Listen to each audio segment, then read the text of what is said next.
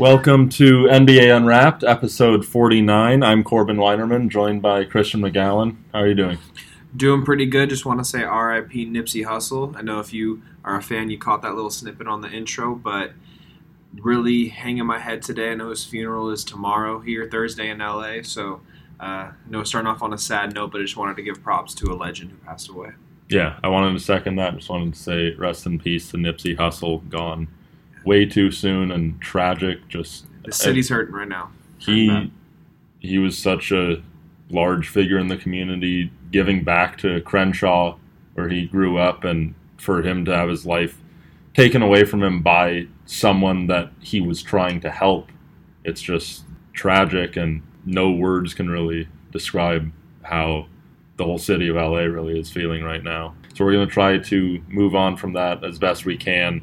Going to talk about the Russell Westbrook 2020-20 game dedicated to Nipsey Hussle. Before we do, just want to remind you guys to go ahead and follow us on Twitter at NBA Unwrapped.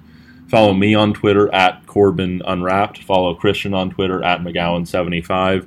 And Perry, who I'm sure would have had a lot to say about Nipsey Hussle as well, isn't with us right now, but go ahead and follow him on Twitter at Perry Aston. Make sure to listen to our podcast either on the Apple iTunes Podcast Network or on podcast.com. If you are listening to it on the Apple iTunes Podcast app, please go ahead and give us a five star review. It really helps us, helps us continue to grow our brand. And speaking of growing our brand, we want to make an announcement in case you guys haven't noticed on Twitter. We are no longer part of the Pulse Podcast Network. They actually dissolved and since they've dissolved, we've actually had some of the podcasts, the sports podcasts that were in the Pulse Podcast Network, have migrated over to be a part of the Unwrapped Sports Network. We have the Thunder podcast, a Warriors podcast. We have a Kentucky men's college basketball Yeah, a- podcast. A, number of them. We don't want to leave you guys out, but a number of the Pulse podcasts have been integrated to Unwrapped. So we are going to be strengthening and expanding our brand. So there's a lot of exciting stuff coming soon. There will be a partners tab on our website and we will drive as much traffic to that as possible because we cannot cover every single team and every single niche but our partners can and they can go in depth to your favorite sports teams and your favorite little niches that we only just touch on here on unwrapped Yeah, exactly. And that's what we're trying to eventually comp- accomplish. We want to have this be a community where you come to us whenever you want to hear about whether it's NBA news, NFL news, college football news, or if you just want to focus on your favorite team in any of those leagues, then you come to us and we have everything you need. So, on that note, if you haven't already, go ahead and check out our website, unwrappedsports.com, continuing to grow with more and more contributors. A lot of really good articles being written, a lot of opinion based articles, also some recaps on different games. And now, with seasons winding down in the NHL and NBA, I'm sure we're going to have more of those coming in. So, keep an eye out on that. With that, let's get into this episode. Like I mentioned a few minutes ago, want to start out talking about the 2020-20 game that Russell Westbrook unbelievable incredible. So Russell Westbrook against the Lakers, I believe it was March 2nd or so, about a week ago. About a week ago, april 2nd or yeah, April 2nd. Sorry, okay. Working I'm hard in, I'm in the wrong month. Yeah, it's it's been a long day, but yeah, Russell Westbrook 20 points, 20 rebounds, and I believe 21 assists to Yeah. be exact. And that was something that had not been accomplished since Wilt Chamberlain back in the 60s. I forgot exactly what year it was, but a long, long time ago. And Russell Westbrook, I will say that this year, so this is the third year in a row that he has averaged a triple double. It is the he, the last player to ever average a triple double once in a season was Oscar Robertson, and he did it for one year. Westbrook has now done it for three straight years, and I know that this year Russell Westbrook, it seems like he's lost a little bit of just his overall impact in the games. He's not shooting the ball as well as he has in years past. His free throw percentage is down. But make no mistake about it, he still makes an incredible impact on every single game. He gives his 100% every single time he's out on the court. And as incredible as it might seem, we we take him for granted. Think about that. His first year when he was averaging a triple double, that was all that anyone wanted to talk about. He was clearly the MVP. Last year, his second year averaging a triple double, I don't think he even started in the All Star game. Same thing for this year. And it's just like it's not even really talked about anymore. It's just, oh yeah, he's averaging another triple double. Like that's what he's supposed to do. That's insane. Mhm. Think of all of the talented, all of the incredible athletes that have been in the NBA. He's the only one to ever aver- average a triple double more than once, and he's done it three times in a row. Yeah, that's a displayed excellence that, like you said, has never been never been done before. Oscar Robinson did it for one Yeah. season. Three seasons is just unbelievable. It's I know he won't be in the conversation of GOAT, but when we talk about a three year stretch of any Oh. basketball player, Jordan, LeBron, this is the most impressive three year stretch of any basketball player's career. Like it, and like you said, for him not to start in the All Star game, eh, it, it's I don't know if it's Russell Westbrook fatigue or why he gets this bias against him, but it's undeserving. And I'll, I'll raise my hand and say that I'm someone who was not a fan of him in the past. But I mean, shit, what if he does this for one more season and four seasons? Five, like, Yeah, I can't believe it. I think not to say that the two players that started over him the All Star game and Curry and Harden weren't deserving because they absolutely were, but I think that's part of the just the unluckiness of the draw that Russell Westbrook had because Harden and Curry, for whatever reason, are much more popular than Russell Westbrook. Part of it might be because Westbrook is playing in Oklahoma City, mm-hmm. whereas Houston and Golden State and Oakland, San Francisco area, they're just larger markets. Westbrook, He's a less marketable he personality. yeah, and he's someone who isn't as likable of a player as Curry. Harden, though, with the way that he plays basketball, there are a lot of people that just do not like him just because he depends so much on getting to the free throw line. So it is it's just interesting to see how we take him completely for granted. And yeah, I completely agree with you, Christian. I hadn't really even thought of it, but this three year stretch, I don't think you can name a different three year stretch from any other athlete. Maybe you could argue like Wilt when he was averaging 50 and 44 the other year, but still, just a triple double, being able to impact the game in so many different ways the way Westbrook has. It's unbelievable. And I want to ask you really quickly before we move on what is more impressive to you? The fact that Westbrook has averaged a triple double in three straight years or his 2020 20 game? Well, I'm gonna go with the three straight years because displayed excellence is the most impressive thing Yeah. to me in sports. While the 2020-21 is very impressive and is the ultimate testament to his respect to Nipsey Hussle because yes, he does force his stats sometimes, but he made that one game happen for that man. And to answer like to answer back to your question, it has to be the three seasons because that's never been done by a player, just like the 2021. But it takes night after night after night, and at this point, year after year after year to get to this point. So it has to be that. That's just I, I can't even. I, I'm lost for words. Yeah, I agree. The 2020 21 game, as impressive as it is, I don't want to say you can get lucky and have a game like that because you obviously need a ton of still a ton of skill to have a game like that in the NBA. But sustained excellence, three years of triple doubles is much more impressive in my mind than one game, regardless of what that one game might entail. No, I agree. And to talk about some people who had uh, impact on the game for many, many years, Dwyane Wade and Dirk Nowitzki have called it a career. Now, Dirk announced in his final home game that we were all kind of figuring Yeah, the we- way he runs assumed, and yeah. the way he looks that he is going to hang it up. He did it in the very Dirk way of you know announcing it at the very end, no fanfare, no reunion tour, which is what Dwyane Wade got, and you do get whatever you deserve when when you've done what they've done, and you, you deserve to go out whatever way you want. But to talk about their career statistics, Dwyane Wade finishes with 22 points per game, 4.7 rebounds, and 5.4 assists. Tonight, in his final swan song, he scored 25 points, 11 and 10 against Brooklyn. Dirk, as a career, 20.7 points, 7.5 true rebounds, and 2. To- point- total total rebounds. rebounds. I know, it trips me up. And 2.4 assists.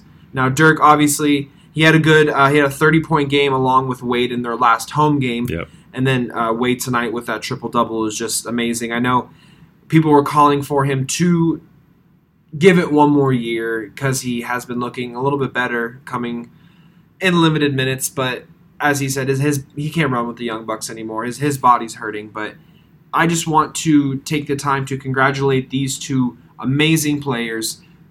Next year, if Vince Carter comes back or not, after Vince retires, this will be the end of all players that were drafted in the 1990s. Vince Carter is the Right. last one still standing. with Dirk Nowitzki. With yes, Dirk is now gone with Vince. Vince being the last one. Next year, if not the year after, basketball is going to look completely different. With players only drafted in the 2000s, yes, I understand. Shouldn't be a bias of younger guys, but me as a 23 year old, the NBA just looks different than what it than what I'm Start- used You to. start feeling older, yeah. right? I mean, beyond the fact that I had to take pills every time I eat cheese, seeing the NBA, seeing I saw I saw Christian have to take a pill after he had I a had whole pizza, yeah. large pizza. I had a whole large pizza too, but yeah. So we're, we're getting older, but I got to eat better too. things are changing and changes changes coming in the NBA and it's it's sad to see but I'm so happy for these gentlemen they get to enjoy the rest of their lives doing whatever they want they've earned it they have played at the highest level in the one of the hardest sports in the world so they deserve they want to go start their businesses if they want to go sip margaritas on an island for the next 40 years do whatever you want you have earned it yeah, Dirk Nowitzki and Dwyane Wade both. We've spoke about it on past podcasts. We've compared them to each other. They both had incredible careers. There was an article that Bleacher Report had out, I think a month ago or so, detailing how they both kind of pushed each other to be better. With Wade beating Dirk in the 06 finals, and then Dirk coming back and beating him in the 2011 finals, kind of fueled each other even more than they already were. Dwyane Wade, yeah, he's looked a little bit better lately, but he's still nothing close to what he was in his prime. And I just, I appreciate watching Dwyane Wade whenever I can. and I appreciated watching Dirk Nowitzki whenever I could, even towards the end of their careers. But when they get to this stage of their careers, I just don't like to see them continue to push themselves and just play just for the sake of being able to play. Dirk Nowitzki, I think, should have probably retired two, three years ago. Dwyane Wade, I think this is the perfect year to retire. Last year, he was in the playoffs with the Heat. He even had, I think it was a game winner last year against Right. the Sixers. And I thought he definitely should have come back for one more year, but now it's just he had a great last game, 30 points in his home finale, following that up with a triple double. It's time to just call it a career, and it's sad too because Dwyane Wade is one of the most exciting NBA basketball players that I've seen in my lifetime. And being able to grow up, he was drafted in 03 when I was seven years old, almost eight years old. So being able to see him and just see him grow and mature and him in his prime was unbelievable. And I'll never forget watching Dwyane Wade in his prime and when Wade was with LeBron those first I think those first 3 years was Wade was still in his prime. That fourth year he started to have a little bit of a decline, but still just Wade was one of the fastest players in the NBA when he was in his prime and to be a 6 foot 4 shooting guard back when he was drafted not a lot of shooting guards were six foot four. You had to be a point guard because six foot four just seemed a little bit too small.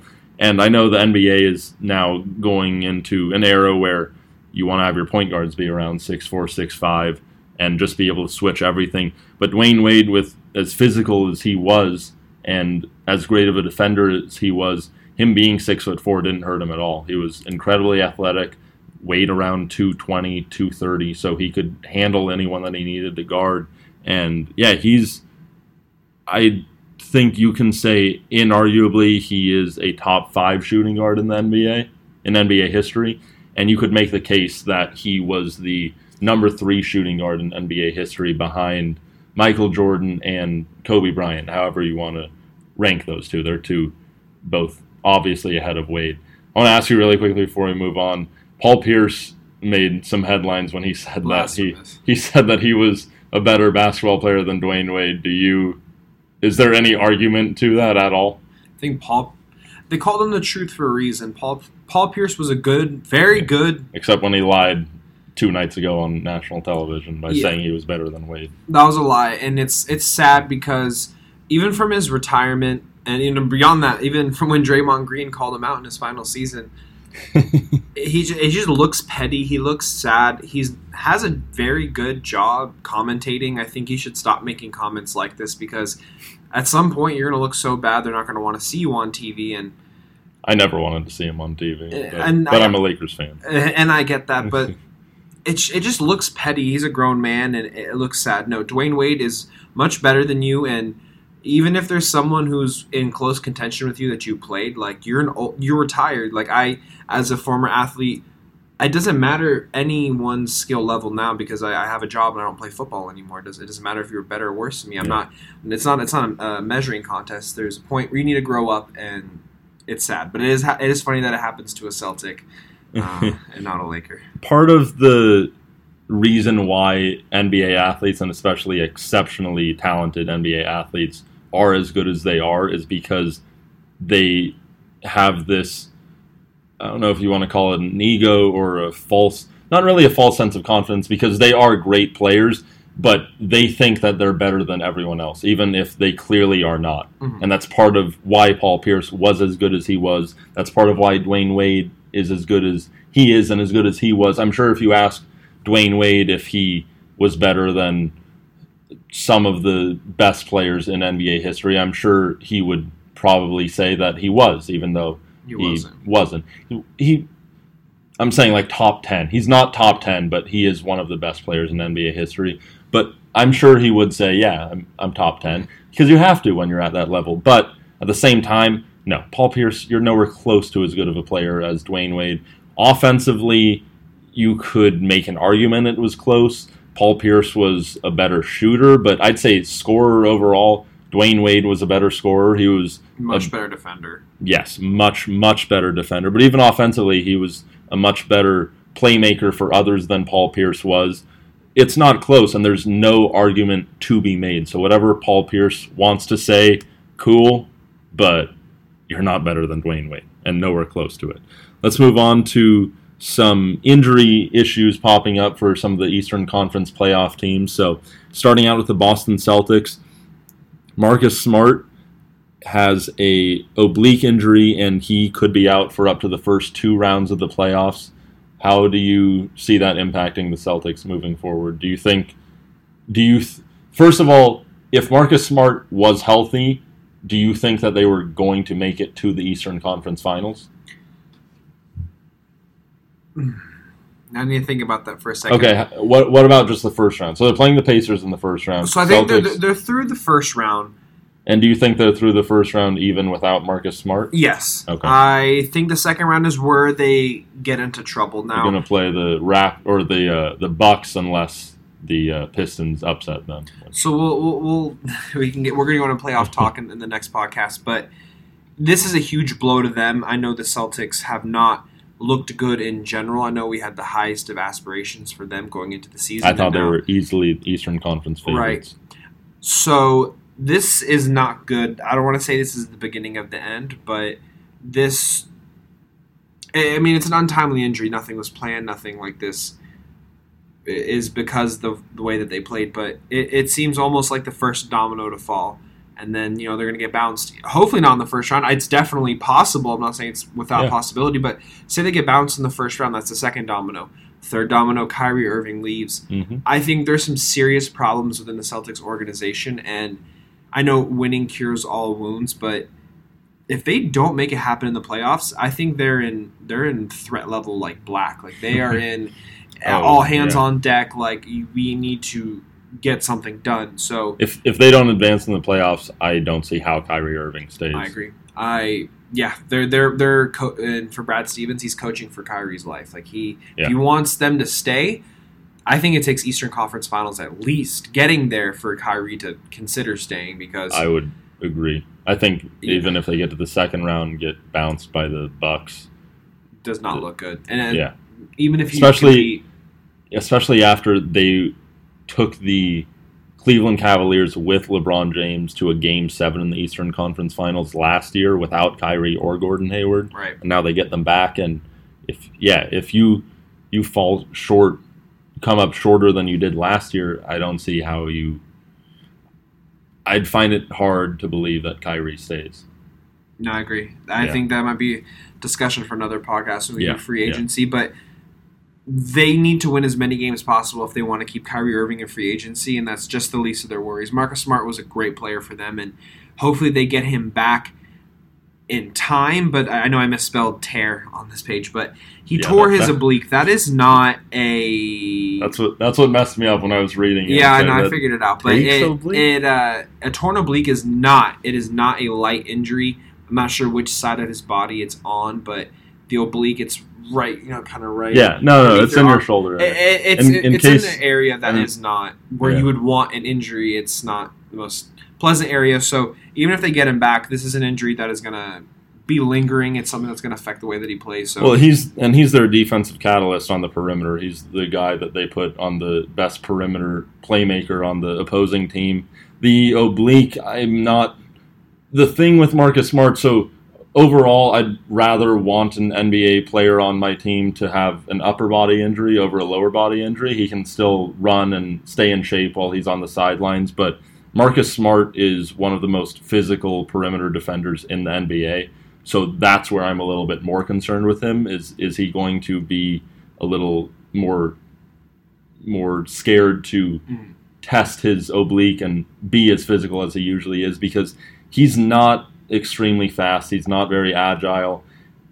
Part of why he is able to keep players in front of him is because he's physical with them and gets up on them. If he has to back off a little bit and try to stay in front of them with foot speed, it's not going to work. And that completely changes the dynamic for the Celtics. And yeah, it makes it a lot tougher for them. And they're already going to have a really, really tough test, even the first round going up against the Pacers. You know, I agree. It's it'll be interesting first round in the Eastern Conference playoffs. I'm glad that they're doing better in general because we're going to get a. I know I kind of tuned out the East for the past couple of years, so it's good to Yeah. see them being relevant. So, Corbin Yeah, with the next topic. All right, so one other injury news with the Eastern Conference. So 76ers GM Elton Brand says, quote, it's possible that Embiid isn't ready for the playoffs, but he is, quote, optimistic that he will be ready for game one. So this one I'm not as concerned about because it seems like even if Joel Embiid, he's been dealing with knee issues really for Ever. yeah, forever. But this year, ever since the All Star break, I think he missed eight straight games after the All Star break with some knee injuries, and he's been on and off the court ever since. It sounds like if he does miss some time, it's only going to be a game or two. I think even if, as long as the rest of the Sixers are healthy, even without Joel Embiid, they should be able to take care of. They're going to be playing the Brooklyn Nets, so not too concerning. It's more just once he gets to the second round, if they get to the third round, is he able to play as many minutes as he usually does, and is he able to be as effective as he usually is? So that's something we'll see further down the road, but I'm not too concerned right now. What about you, Christian? especially with the the new playoff format with the extended breaks. As long as they just get him healthy by the series that they need him for, and I think it would be the later games of the first round. If it does go to like a game six or seven, they should deploy him then. Yeah. If not, the second round, game one, and then allowing that extended break to get him through those series because his his problem has been those like back to back games. It's been high high intensity because for those of you who don't know, when you get to that height and you do physical activities, those those knee and foot injuries tend to linger and they tend to become problems even if you fully rehab it. They just become sore and they become hard to manage. So this is something that I feel like is always going to be Joel Embiid's case, but with an easier round one matchup, I think that it's definitely doable, and I'm not going to put too much validity validity into it until I start seeing him out past the first round. Yeah, and also with Embiid missing those eight games after the All Star break and the games that he has missed since then, leading up to the playoffs, we don't know how much of that is just precautionary versus he actually had to miss it because there everyone knows there's a difference between how much a player is going to tolerate pain in the regular season versus the postseason. Exactly. Joel Embiid, I would imagine, just like pretty much any other player, if there's any way for him to play in a game in the playoffs, he's going to play. So that just is another reason why I'm not too concerned about his injury issues, but at least for this year. I mean, long term, it's a different story, but this year, hopefully he's okay. I want to see all the stars play in the playoffs. I think the all the sponsors do too. Yeah, I'm sure. Let's move on to a star who is not going to be in the playoffs, and Anthony Davis. So he showed up to the New Orleans Pelicans last game of the season last night wearing a shirt that said, quote, that's all folks. And that you can take it two ways. It could be a combination of both. One of them is obviously a slap in the face to the Pelicans organization and their fans, basically saying, I'm done here. Like, this is the last time you're going to see me on the Pelicans bench. I'm going to be traded this offseason. And it also is kind of it's hinting at him maybe being in Space Jam 2. That's all, folks, is something that the, uh, what is it, the Looney Tunes, or not Looney Tunes, I'm blanking out, um, completely blanking out on right now. Um, that's something at Warner Brothers, though. Usually, you're right with Looney Tunes. Yeah, that's Looney Tunes? Okay. But, We're yeah, that, uncultured swine. yeah, well, it's been a while since I've watched Looney Tunes, but I will be watching Space Jam 2. But yeah, that could be kind of kind of a hint towards him being in Space Jam 2, but then that's also rubbing the Pelicans fans the wrong way because that's Right. more him and LeBron James connection with that. So I don't know, that could have been two different slaps in the face. What do you think? So it was reported that he he said that he does not pick out his own clothing. He has someone else do it for him. Okay. Um, and I, I know I had made the comparison before the podcast. If you so if that's the case, and your clothes designer gave you a shirt wearing an offensive symbol on it or something, like you'd still be held responsible for what that shirt said. So uh, Anthony Davis went one year of college, so I know he has at least some intelligence about him. So you should at least put the shirt on and read between the lines Yeah. of what you've done publicly and what has been said. And I understand Anyone with an oh sorry, I didn't mean to cut you no, it's okay. With New Orleans fans' Twitter, do not take things lightly. Hence the Saints Rams game and Anthony Davis wanting to be traded. So there is no love lost between this relationship. I don't believe it for a second that he did not purposely do that, and if not, he let it happen because you're a grown man. You make your own decisions. So. It kind of makes him look bad that he even had. He should just came out and been like, "Yeah, it is what it is. Like, trade me." Yeah, even if someone does pick out his clothing, and you mentioned Steph Curry pays I don't know how much Exuberant year. amount of money. Yeah, for someone just to Yeah. dress him. You still anyone with an ounce of intelligence knows exactly why you would be wearing that shirt that says that's all folks. And Anthony Davis, if he didn't want to wear that shirt, he could have just taken a different shirt. I'm sure he has another shirt that he could have worn. And I'm sure even if it wasn't his idea, maybe his designer said, Hey, do you want to wear this? Right. You signed off. Yeah, he signed off on it. Exactly. So I'm not. I'll buy his excuse that someone else dresses him, but if he's trying to say I have no blame in this, no, it's completely, completely his not fault, but it was his choosing to wear that shirt. right, right. Be an adult. So let's move on to a record that was broken the other night. The Rockets had 27 made three pointers. As well, Harden is also the first player to average over 35 points and seven assists per game. So Corbin, I just want to get your take on first of all the. I, I'm trying to times 27 by three. I can't do it real quick. That's a lot of points to be made by a three pointer. So I want to get your take first on the record being broke, and then Harden's individual record. Yeah, well, the Rockets broke their own record for three pointers made, and the Rockets last year, I'm not sure if they did it again this year. It wouldn't surprise me if they did, but last year they were the first team in NBA history to attempt more three pointers than two pointers. So if any team was going to break their previously held record, I would have guessed it would be the Rockets. But still, 27 made threes. That's 81 points. yeah, that's 81 points. Yep, I had to do that math. Neither one of us are too strong with math, but We have calculators. yeah, exactly.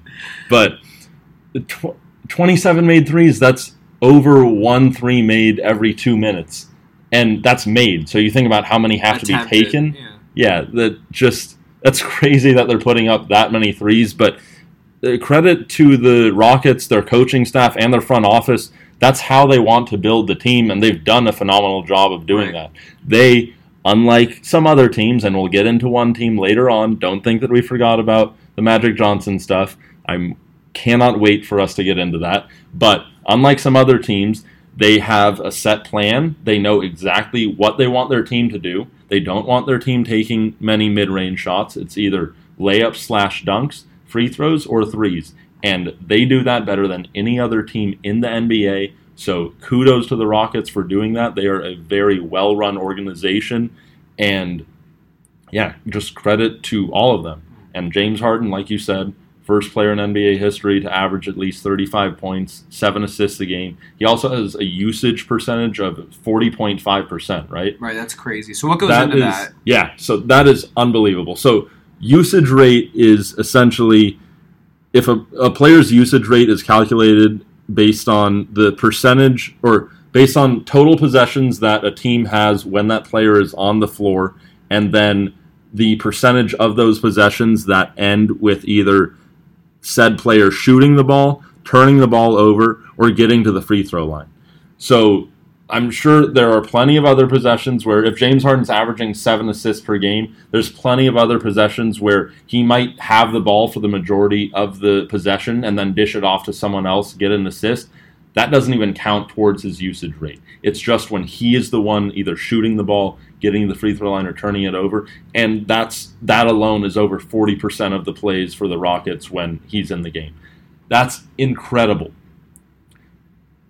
normally if you get to a 30% usage rate that's considered very high i think kobe bryant had a usage rate over 30% a few times in his career and that was you're asking a lot out of a player to do that much Right. but to be above 40% that is incredible Right, and- over a third. yeah, and for him, he played 78 games this year, so he stayed pretty healthy. Only missed four games, Right. and for him to produce the way that he did, I'm making a case from his MVP. I think Giannis Antetokounmpo is the clear-cut MVP, but James Harden had an incredible year, and he's unfortunate that Giannis had the year he had with the Bucks, also winning as many games as they did. I saw a stat earlier. I think it was earlier today that the Bucks they lost tonight to the Thunder, so they I think were tied for the third most wins in one regular season by double digits. The 2016-2017 Warriors I think led the NBA history and then one of the Chicago Bulls teams had a higher higher total than the Mhm. Bucks, but that's incredible. I mean, Right. you look you look at the Bucks compared to the the 2016-2017 Warriors team was absolutely stacked. Or yeah, I think it was the 2015-2016 when they won 73, but still absolutely stacked. Chicago Bulls with Michael Jordan and Scottie Pippen absolutely stacked. This team they have who I would say is the best player in the NBA in Giannis Antetokounmpo, but the rest of the team it doesn't to me, it's not like it's oh my god, this is one of the best teams in NBA history. So to be able to do that, that's a very just very impressive stat and one that surprised me when I saw it. Right. I think it's a legendary feat. James Harden has solidified himself as a legend, and Absolutely. I don't think they'll win the championship this year with their current constructed roster, but going back to the way that they play with the three pointers, that's why Carmelo Anthony really never fit in with them because the way his isolation jump shot, two point, let's call it two pointer basketball. he liked a lot of mid range shots too. Yeah, it, it, it just doesn't fit into what they were doing, and he wasn't chubby enough and getting enough rebounds to fit in at their bigger position. So, just makes so much sense to me more and more as we talk about their play style of why that happened. So, moving on to some Space Jam news.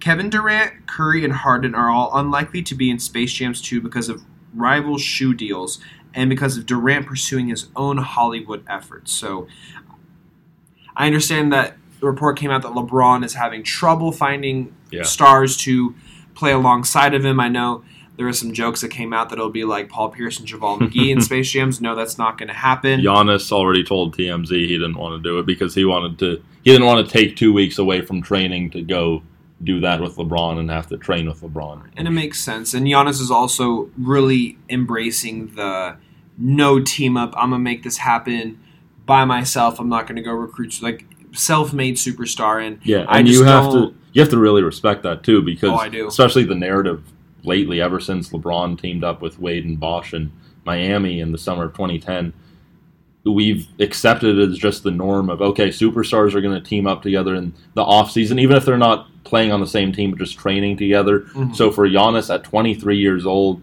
because LeBron had or is having a full court basketball court put onto the set of Space Jam 2 so that he can train while he's there. So Giannis still could have trained, but for him to say at 23 years old, no, I'm doing this on my own, like LeBron, Harden, Curry, Durant, you're the players that I'm trying to beat. I'm not trying to train Mhm. with you and make you better. I'm confident in myself that I'm going to improve and become a better basketball player than you, and I don't want to help you get to a higher level than you would on your own.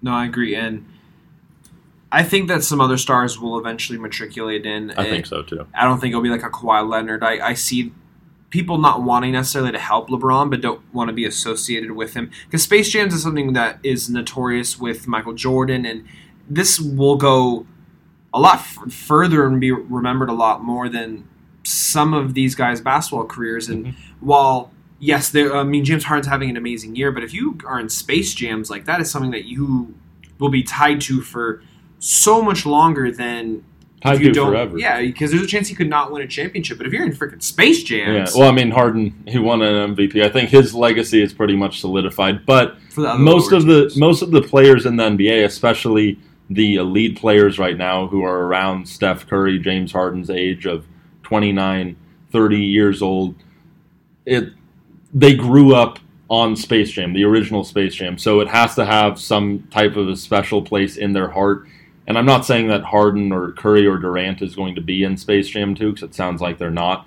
But there's going to be other players, other star players who are definitely going to want to. Karl-Anthony Towns already came out and said he'd love to be in Space Jam 2 That'd cool. think yeah and he's he's definitely a level below Curry, Harden, and Durant, but he's still a star player. He you're getting star caliber into the motion picture, and if you get Karl-Anthony Towns, maybe it's the first domino to fall, and then you can attract some other players. So we'll see what happens with that. The thing that really interested me the most in this report, so Stephen Curry and James Harden. Curry is with Under Armour, Harden is with Adidas, so that makes sense with the rival shoe companies, even though I think it's stupid if they want to be in Space Jam 2. The them being on a different shoe brand shouldn't matter. But Kevin Durant not wanting to be in Space Jam 2, he's a member of Nike just like LeBron, but not wanting to be in Space Jam 2 because he's quote pursuing his own Hollywood efforts. That stuck out to me the most. That made me think first of all, I didn't have any hope that he was going to even grant the Lakers a meeting in the offseason, but if anyone did, this pretty much says he's trying to do stuff on his own. He doesn't want to be attached to LeBron James. Mhm. He's for so long, and Giannis, in my mind, has now overtaken both of them, or at least will for sure by the time the playoffs are over. But for so long, LeBron and Kevin Durant were clearly the top two players in the NBA, and LeBron was always number one, Durant was always number two, and in LeBron's shadows. So it makes sense. Durant doesn't want to continue to be in his shadows because if he's on Space Jam 2, you know it's going to be, oh, this is LeBron's movie. Right. Durant's featured You're his sidekick. Yeah, exactly. And I think he's just gotten tired of the narrative. I there's no way that he wants to play with LeBron in LA, but him wanting to quote pursue his own Hollywood efforts, maybe there is I think this gives the Clippers maybe a little bit more hope if they want to read into it that look, he's trying to do some more stuff in Hollywood. Yeah, but I think there's maybe a little bit of truth to it. Just Mhm. Depending I don't know, depending on the full report, you don't want to take anything out of context. The who I forgot who had reported on this, but they might have just been kind of categorizing everything that Durant is in under Hollywood efforts because the boardroom. yeah, Durant's been and the boardroom. I don't. He doesn't need to be in Hollywood to do that. He's But just he's in a motion lot of pictures. yeah, but he's in a lot of startups in the, the San Francisco Bay Area Mhm. he moved his media production company um, or his investment company to New York City, actually, which some people think points to him wanting to come to New York. I just think he does not want to be paired with LeBron James. He's trying to create his own legacy away from LeBron James, and it makes sense. No, For agree. So we're going to move on to our last topic of the day, and that is the most important thing that happened on a night that had Dirk and Dwyane Wade, that had all of these other things. Uh, teams teams battling for playoff positioning, Right. battling to be in the playoffs, to which seed they're going to be in the playoffs, and yeah, Magic Johnson just nonchalantly, without letting Lakers owner Jeanie Buss know, without letting the head of PR for the Lakers know, without telling anybody. He just walks after Luke Walton as he does before every Lakers game. He had his pregame availability to the media about an hour and a half, two hours before game time. He talks to the media, and when he's done, the media starts to clear out. They think it's over, and Magic Johnson says, Hold on a second, guys, I got to say something. Walks up, no one knows what he's going to say, and he just says, I'm going to be stepping down as the president of basketball operations for the Lakers. And Christian, we were both driving home from work when this Right. happened. I got this alert on my phone breaking Magic Johnson steps down as president of basketball operations. I immediately called you. You could not believe it. I couldn't believe it either, but I was I still am lost for words. I we're going to get into what this means for the Lakers in a second, but I never in a million years would have thought that Magic Johnson would do this, and especially on the last day of the regular season for the Lakers. An hour and a half before they take the court for the last time this season, he says he's stepping down. It's unbelievable. It's very Magic Johnson esque. It's very. Uh, he came as quickly. He left as quickly as he came. It's so bizarre, and I know if you really look at it and you take a step back, it really isn't that weird that he had done it because he really has done such a horrible job. But Terrible. the timing is weird. The eh, when you looked at it, and you we talked about this yesterday. When you think of Rob Pelinka, Magic Johnson, and Luke Walton, going into this week, you thought Luke Walton was for sure gone. Magic and uh, Rob Pelinka are, are you know going to be focal points going forward, and I thought there was a, at least a decent chance Rob Pelinka would be gone too. But yeah, I thought out of the three of them, Luke was gone for sure. Pelinka, decent chance, and Magic, no, No. way. Now, after what's happened with Magic stepping down, there's a report now that Rob Pelinka is going to keep, if not gain, more power in the Lakers organization. I hope to God that's not the case because, as bad of a job as Magic Johnson did, Rob Pelinka might have done an even worse job. And Luke Walton, as ironic as it is, I he is in the best situation out of any of them. Magic's obviously gone. Pelinka was kind of tied to the hip with Magic Johnson, even though there were reports that Magic was getting ready to fire Rob Pelinka, and Jeanie Buss didn't want him to do that. But Magic also was getting ready to fire Luke Walton. There was a report from Adrian Wojnarowski that the Lakers coaching staff was fully prepared to be fired after last night's game. Obviously, with what happened, they weren't. And there was also a report that Magic Johnson was getting. Magic Johnson said in his uh, press conference, basically, someone asked him if he was going to make a decision on Luke Walton, and he said, "Yeah, I was completely prepared to do that," meaning he was ready to fire him, and that Jeanie Buss gave him the power. But the reasoning that Magic Johnson had, part of it was that he felt like, and this is the part that really infuriates me, not just with Magic Johnson, but with Jeanie Buss as well, is that he felt like because Jeanie Buss had such a strong connection to Luke Walton, and a lot of that is because Phil Jackson, who went out with Jeanie Buss for about 15 years, they were engaged at one point before the engagement was called off. Phil Jackson said that Luke Walton, Bill Walton might be Luke Walton's dad, or might yeah might be Luke Walton's dad, but Luke Walton is Phil Jackson's son that he never had. They were extremely close. Luke Walton, I think, still to this day talks to Phil Jackson regularly, asks him for tips going through his coaching seasons, and Jeanie Buss grew a connection with Luke Walton because of that, and also just because Luke Walton's a nice guy, and they formed a strong bond. But I think a lot of it also had to do with the fact that Phil Jackson and Luke Walton were so close. So part of it is just nostalgia. Jeanie Buss holding on to the memories that she had with Phil Jackson and with Phil Jackson and Luke Walton. But for Magic Johnson to feel like he would devastate Jeanie Buss so much by firing Luke Walton, that gets me upset that Magic Johnson, who was brought in to be the president of basketball operations and do what's right for the franchise, wouldn't prioritize that over hurting someone's feelings who he's incredibly close to. But also the fact that Jeanie Buss couldn't, after, especially after she let her brother Jim Buss go, fired him, and how close they weren't very close to begin with, even before he was fired. Jim Buss had done stuff with giving Mike D'Antoni the head coaching position instead of Phil Jackson back in 2013 when they had the Dwight Mayer season. But still, that was Jeanie Buss's brother.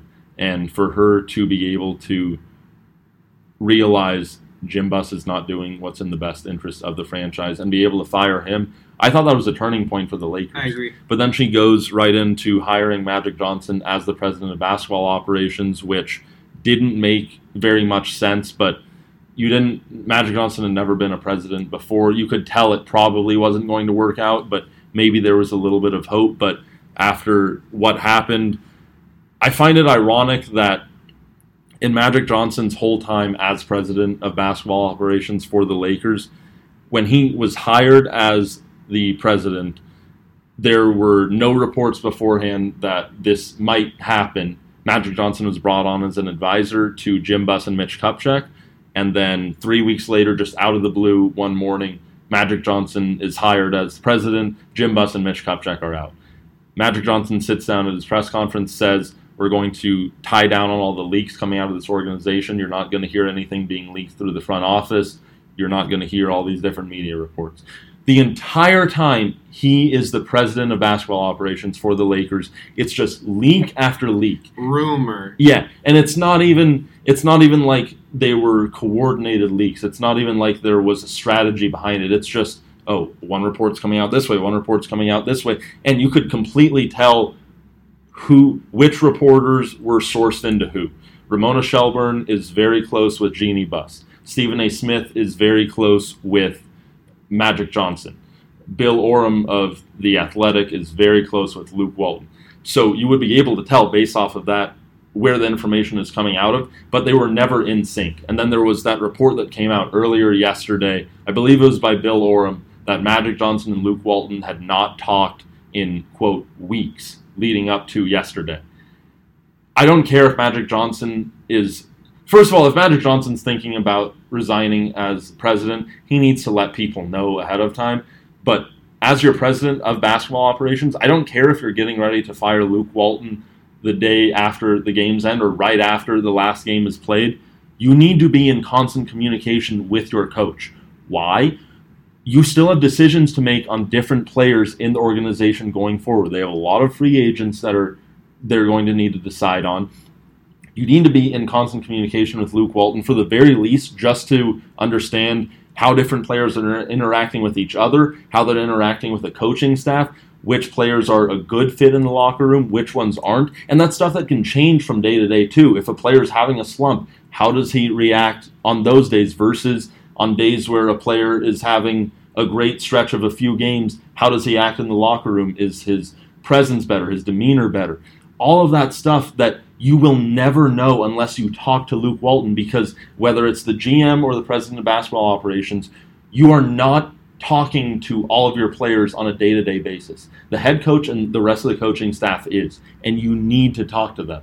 And I went off on a tangent. Wow, that was powerful. that was like but, my priest. That but was just I just find it very ironic that when Magic Johnson comes in as the president, there's no leak, no rumor that this might happen. And when he leaves as the president, no rumor, nothing that he's even considering this. But for the two years in between, it's just rumor after rumor.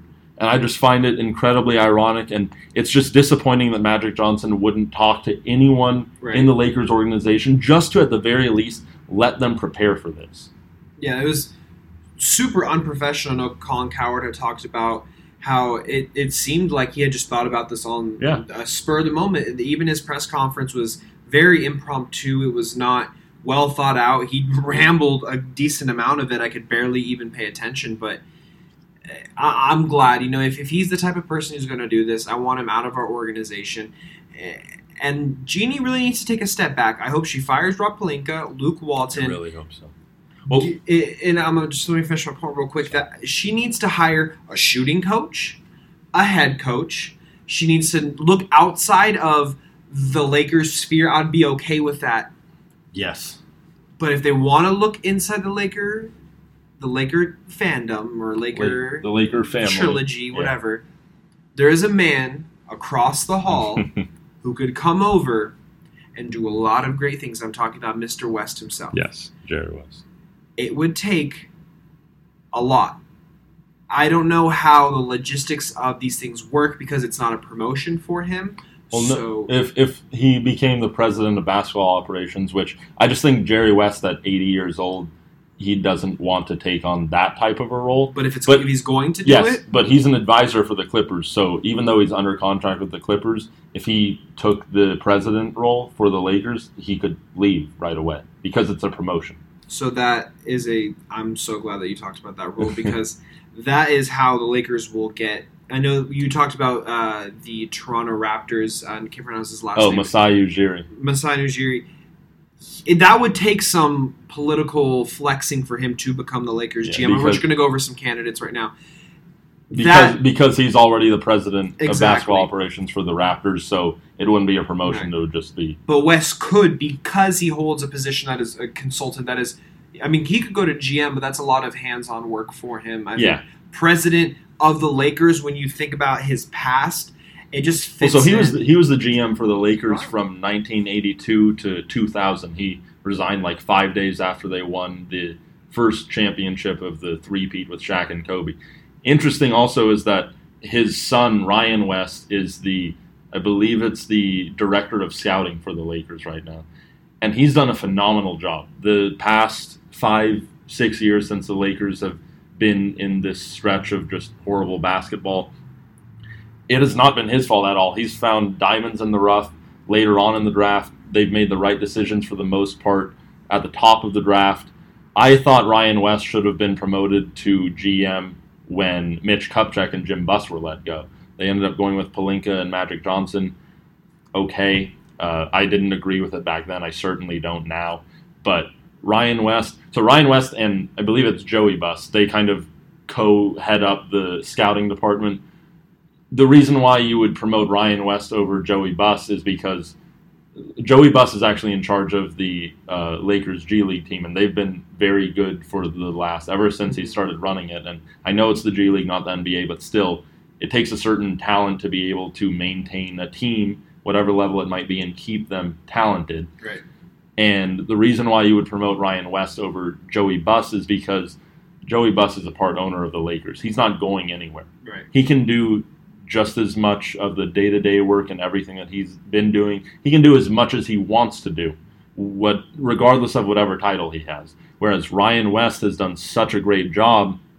If you pass over him again for the GM position, He could leave. assuming Rob Pelinka is fired, even if he's not hired as a GM somewhere else, he could be hired. He could want to leave somewhere else just because he feels like he's done such a good job with the Lakers, which he has. And if they keep looking over him, if I'm Ryan West, why do I want to stay here? They've made it clear they don't value me enough to promote me for all the good work I've done simply because I'm not part of the Laker family, quote unquote. Even, even yeah, even though his dad was a Lakers all-time great, he himself was not a great Lakers player or coach or executive at any time, and they just don't want to take a chance on it.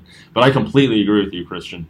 They need to look outside of the Lakers organization because Jerry West and I'll let you have a turn in a second. Sorry, I'm It's kinda- okay.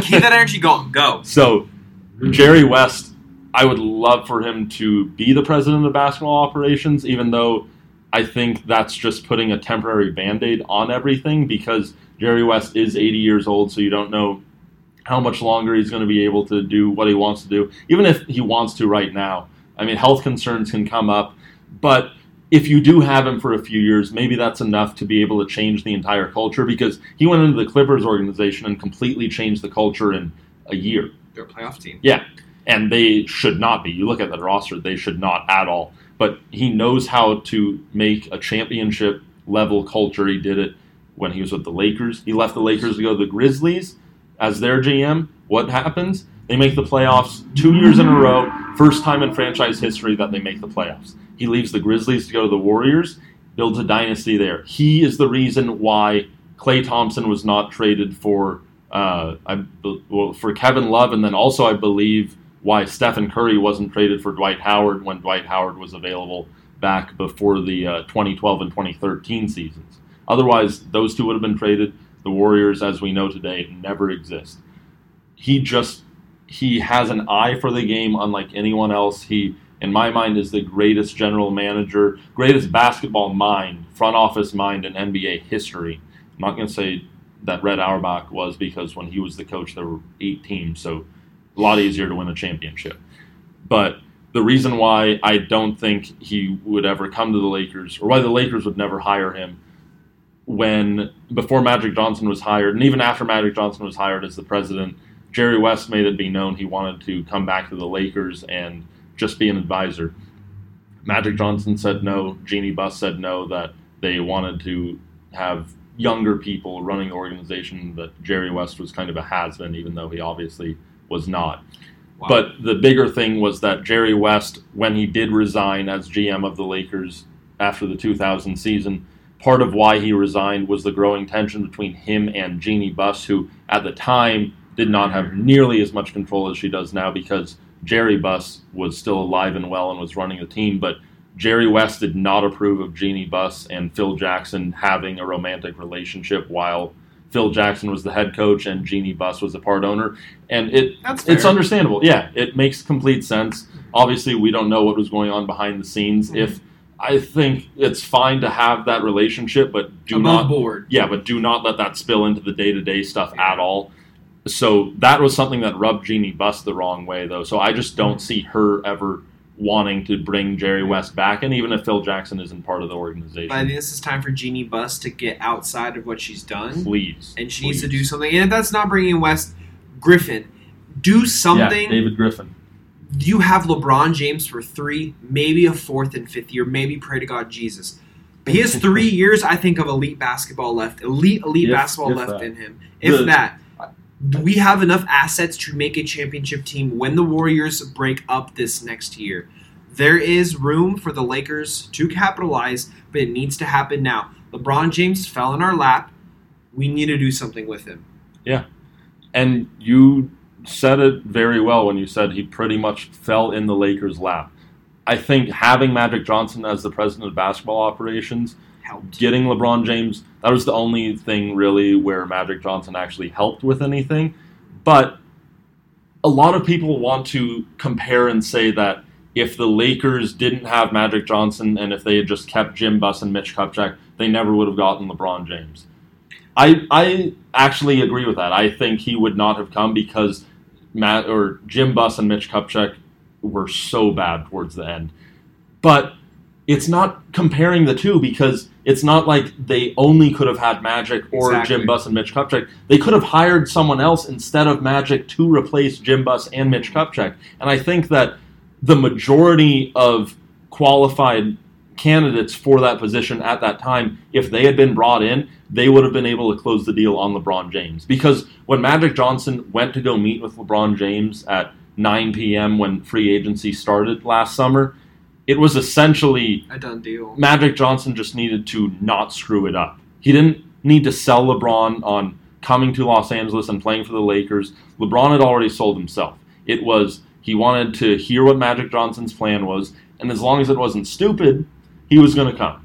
Thankfully, it wasn't stupid because Magic's done a lot of stupid things since then. Right. But yeah, you could have had a different front office executive back then. Now is their chance once again, and you brought up they need to have a shooting coach, regardless of if they fire Luke Walton or not. It's still I don't understand why they don't have a shooting coach.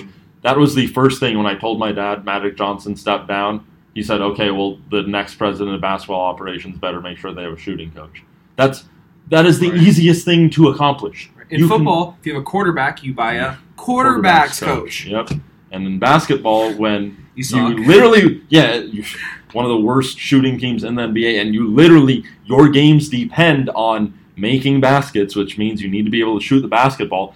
Get a coach who is dedicated to shooting. And I know that the Lakers coaching staff, they had coaches who would help their players with shooting, but they were not a dedicated 100% of their time going towards shooting. So that's something that definitely needs to change. I agree they need to find they even if they do end up hiring someone who has ties to the Lakers organization, that's fine. I'm more interested in them going through the whole process. I'm more interested in seeing how the whole process works out, not just okay, this guy is part of the Lakers family. Do you want to be the president? Instead, actually take the time to find the right candidate. Interview enough people to where you can make an informed, educated decision and make a smart decision. You mentioned David Griffin. I think he would be an excellent fit as the president of basketball operations. He did a tremendous job with the Cleveland Cavaliers when LeBron James was there and they won the title. Another play or another name that comes up, obviously Masai Ujiri, but like we talked about, it would be harder to get him because he's already president of the Raptors. But Bob Myers, who's the GM of the Warriors, there was a report when Magic Johnson was originally hired as the Lakers president that the Lakers were interested in getting Bob Myers as their GM. He was already the GM of the Warriors. He wasn't going to leave the Warriors situation to come to the Lakers. But you offer him a promotion to president of basketball operations, and as bad as the Lakers have been these past six years, make no mistake about it, this is still the most desirable job that any front office executive could have. I agree. So I think the options, there are plenty of options out there. It's just a question of will the Lakers actually open their minds up and take the time to explore all of their options and not just be narrow focused on, okay, what can we what can we sell back to the fans as, oh, this is someone who you've appreciated while they were a player for the Lakers. Now we're bringing them back to be the savior as the uh, president because obviously that didn't work this past time with Magic. Lakers need to make smart decisions, not emotional decisions. And we have the talent and the money and the current assets to make things happen. It's just we need to stop shooting ourselves in the foot and going five steps forward and taking six steps back. It's annoying, it's counterproductive, and I'm tired of it. And they've had so many opportunities to right the wrongs that they have done in the past, but they just keep making more and more mistakes. And really quickly before we wrap up, just one other thing in the explanation that Magic gave was that his businesses are, quote, booming, but he needs to devote more time towards his businesses.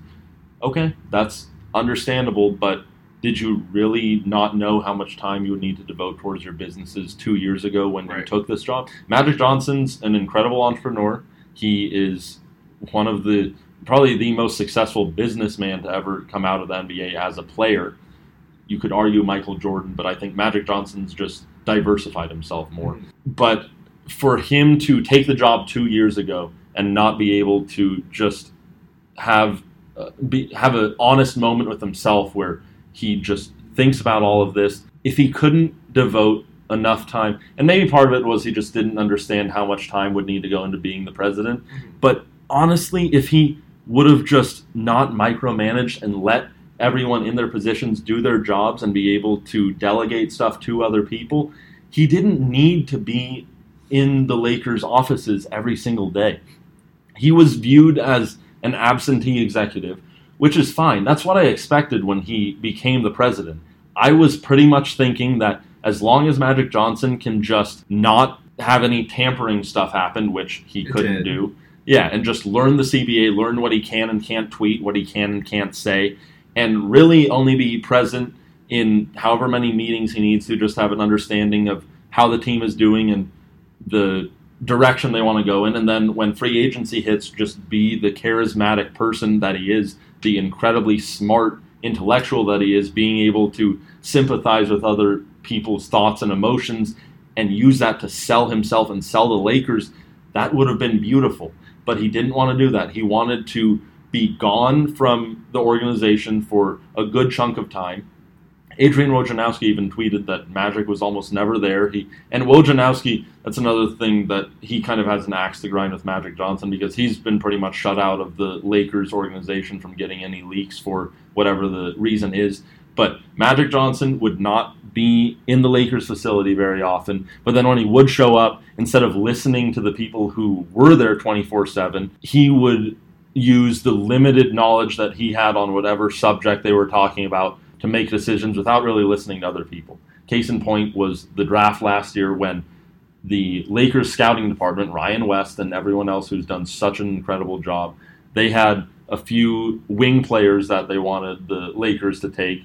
I believe one of them was Landry Shamet, who's now on the Clippers, and I think, if not already, will be one of the best three point shooters in the NBA by next year and in two years. Magic didn't want to listen to them. He had seen Mo Wagner play in the NCAA tournament. He thought he looked really good and he wanted him on the Lakers. And Mo Wagner, he got off to a slow start because of knee injuries, but he has done nothing this year. I just, I'm. A waste of a first round draft pick that we got from Cleveland. Yeah.